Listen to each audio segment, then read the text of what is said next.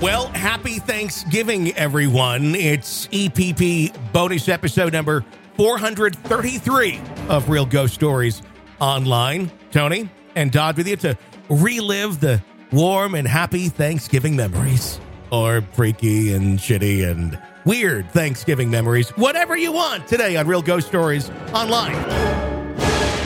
Welcome to Real Ghost Stories Online. Call in your real ghost story now at 855 853 4802 or write in at realghoststoriesonline.com. You're about to enter the world of the unknown and quite possibly the undead. This is Real Ghost Stories Online. That indeed it is. Welcome to the program and uh, happy Thanksgiving as this is originally airing uh, on Thanksgiving of the year 2022. So, to those uh, great grandchildren that I have listening to this right now in the year 2102, and you're searching Thanksgiving, what were the shows that my great grandpa did? I'm sure you really give a shit.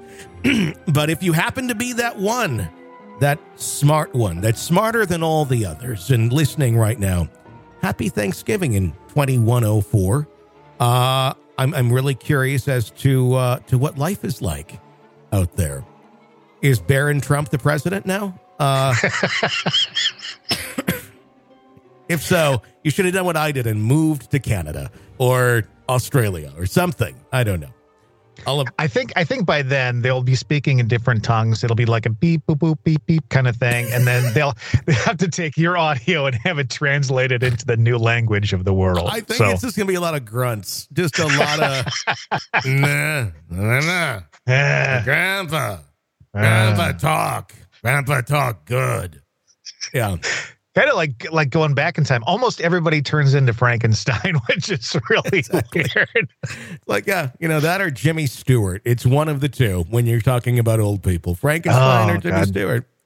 like yeah, I uh, I remember. Uh, you do it hell better better than I. do. Uh, we, we used to do this thing called a podcast. Yeah, we used to sit around with microphones and headphones, and well, we'd say stupid stuff, and uh, we get paid for it. Yeah. You're like, what the hell are they talking about? I realized that I've only I've had a lot of jobs in my life, but only in two areas of career choice. One was retail management, and the mm-hmm. other one has been radio. Yeah. And both of them for the holidays just absolutely suck crap, you know?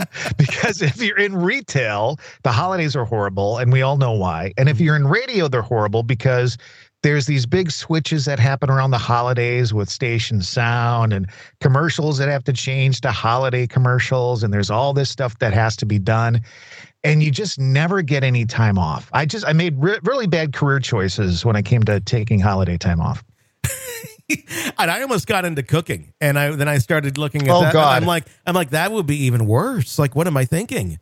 And I'm like, I'll learn some more stuff here, but there's no way in hell I'm getting into this industry. And so I found a way to get in that industry by doing a food blog back then. So I'm like, well, I kind of was in that world for a little while, but never really worked in it. In it, but yeah, that's um, it's it is it is rough. It is especially.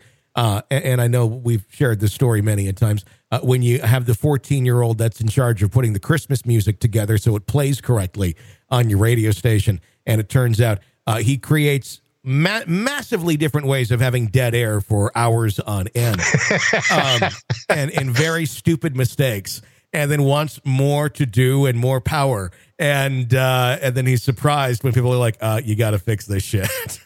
i remember it was like i think maybe the first or second year we did christmas. We were one of the first stations to really do that. Yeah. And I just remember being like the entire day just being really scared because I just knew something was going to go badly and I'd have to run in. And all of a sudden in the and it was going fine for a while. And then all of a sudden in the middle of nowhere there was this uh, R&B rap song that came on because the wrong disc and the wrong player was chosen to play and it was just Yeah. oh my god. you had to code all these things into a computer, meaning uh, you had like six 100 CD changers, if you know what that is. And uh, you would have to put in the program, okay, it's it's player three, it's disc 52, and it's cut seven.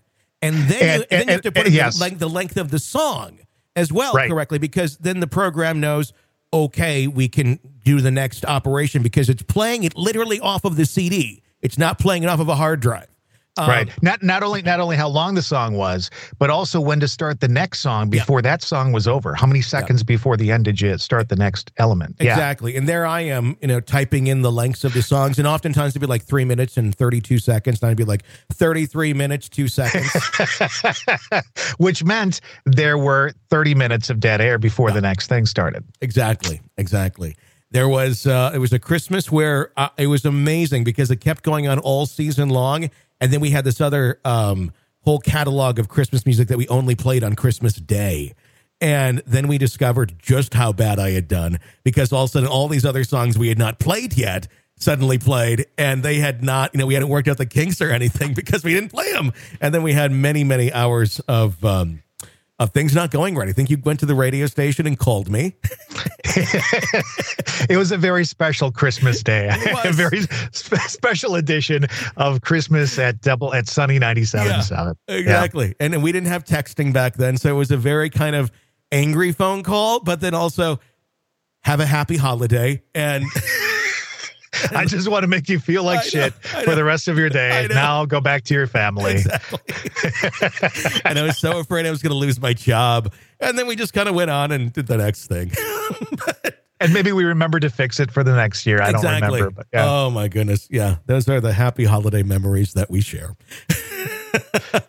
that and Irishes. That's but that's for another Ah. when when we get to Christmas uh we can we can talk about that. All right, that sounds good. All right. Uh let's go to the first letter we have today on this Thanksgiving EPP bonus episode of Real Ghost Stories Online. It starts out Hi, I've been listening to your podcast for the last few months and started listening in June after my surgery.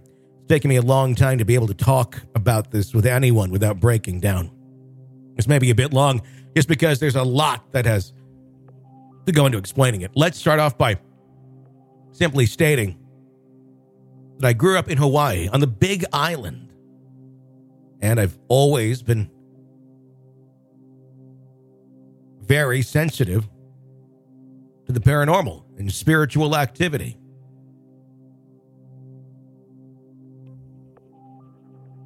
I've had a number of things happen to me that just can't be explained.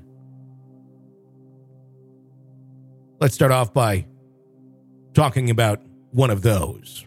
I believe that Hawaii is just one of those places that has a lot of spiritual activity. I was always told by my mother that I had a gift. Honestly, I don't know whether it was a gift or a curse. Moved out of Hawaii six years ago after my brother was murdered on Thanksgiving Day. At the time, I was in an abusive relationship that had been going on for three years. I did not even pick this story because it had the word Thanksgiving in it. It just happened to fall on Thanksgiving. So happy Thanksgiving. This is a horrible, horrible thing that you have a memory of. Uh, continuing on, let's see here. Uh, my brother was my person, and whether I felt scared or alone, he was always there for me. My brother was significantly older than me, and he was always there for me. He saved my life so many times I can't even count. He was alive and even now in death. About two weeks before my brother was murdered, he sat down with me and told me that he wanted me to move and leave the island. He told me how beautiful and smart I was. He told me that I wouldn't live forever and he wouldn't be there to protect me forever either. My brother was just one of those people that would make you smile even when you were crying or upset. He'd make you laugh. He told me I had to make a plan, that I had to leave my abusive boyfriend and leave the island. I didn't really take him seriously, and I told him I would because he was my hero. I didn't believe he would ever be gone. The night that my brother was shot on Thanksgiving in front of his house, I was supposed to be there. But for some reason, I was super tired that day after working a 10 hour shift. Side note Thanksgiving is my absolute favorite holiday because you get to spend time with your family. So I always cook a huge feast. I was going to bring him food that night. Facebook messaged him letting him know that I wasn't going to make it. I'd bring it the next day. He didn't respond, but I didn't think anything of it because my brother was like that and he'd respond when he was ready. The next day, I had to go pick up my daughter's birthday cake because her birthday is the next day. For some reason, my phone didn't work all day, and the only thing that worked was my internet. I couldn't make calls out and I couldn't text, but I could see Facebook. And I kept seeing an article pop up on my feed about a shooting on Thanksgiving night. To me, It just felt like, oh, another shooting, and I didn't think anything of it until my niece messaged me telling me that she was so sorry for my loss. First, I thought she was talking about my other brother, and I asked her if he was okay. She sent me the article that kept popping up on my feed. I read the article and lost it. I went through every stage of grief there could possibly be. I even believed that he was not gone and that he faked his death and he'd be laughing at all of us. I went to the morgue and saw his body, and it sent me over the edge. I was so close to taking my own life at the time. Never been a drinker or anything, but grief will make you do crazy things. I was driving one night after drinking a lot, and he was there with me. I know it sounds crazy, but he was sitting in the passenger seat with me, telling me how much of an idiot I was.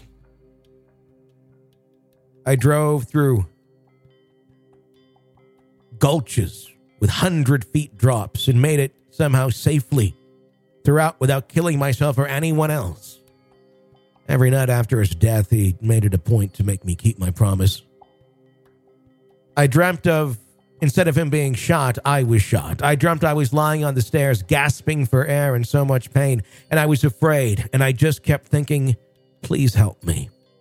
When I'd wake up, there'd be a black shadow, a big black shadow of a man standing at the end of my bed. It scared me so bad I stopped drinking and I reached out to an old friend who helped me get into therapy. It was so strange how everything worked out after I buried my brother in January of the new year. I told my ex not to mess with me anymore. Told him that I was done. And if he hit me one more time, it was over. Sure enough, he hit me again, and I said enough was enough. I left him and took my two year old daughter and stayed with my other brother and my mother until I could get enough money to buy a one way ticket out of Hawaii. My daughter and I left with the clothes on our backs that day. When I decided to leave Hawaii, everything fell into place abnormally. People who are known for a long time that hadn't talked to me came forward and helped me leave. The dream stopped and the shadow man left me alone. I was able to leave Hawaii with my daughter and move to Portland where I stayed with friends. That's not where this ends either. My brother has shut up several different times, mainly when I'm in danger or really stressed out. When COVID happened, I was a mess. I was laid off from my job. I had no way of supporting my family. I spent days crying, racking my brains and how I was going to keep the roof over my head. One morning, it was about 5 a.m. My fiance and my second daughter were lying in bed, and I was in the middle. My bed is up against the wall, and my daughter was lying next to the wall. I was in the middle, and my fiance was facing the door. I was dead asleep, and behind me was my daughter in the wall. And I heard a man's voice in my ear say, Boo. My hair by my ear moved. I jolted up in bed. It was not uncommon for my brother to scare me or make fun of me when I was being dramatic.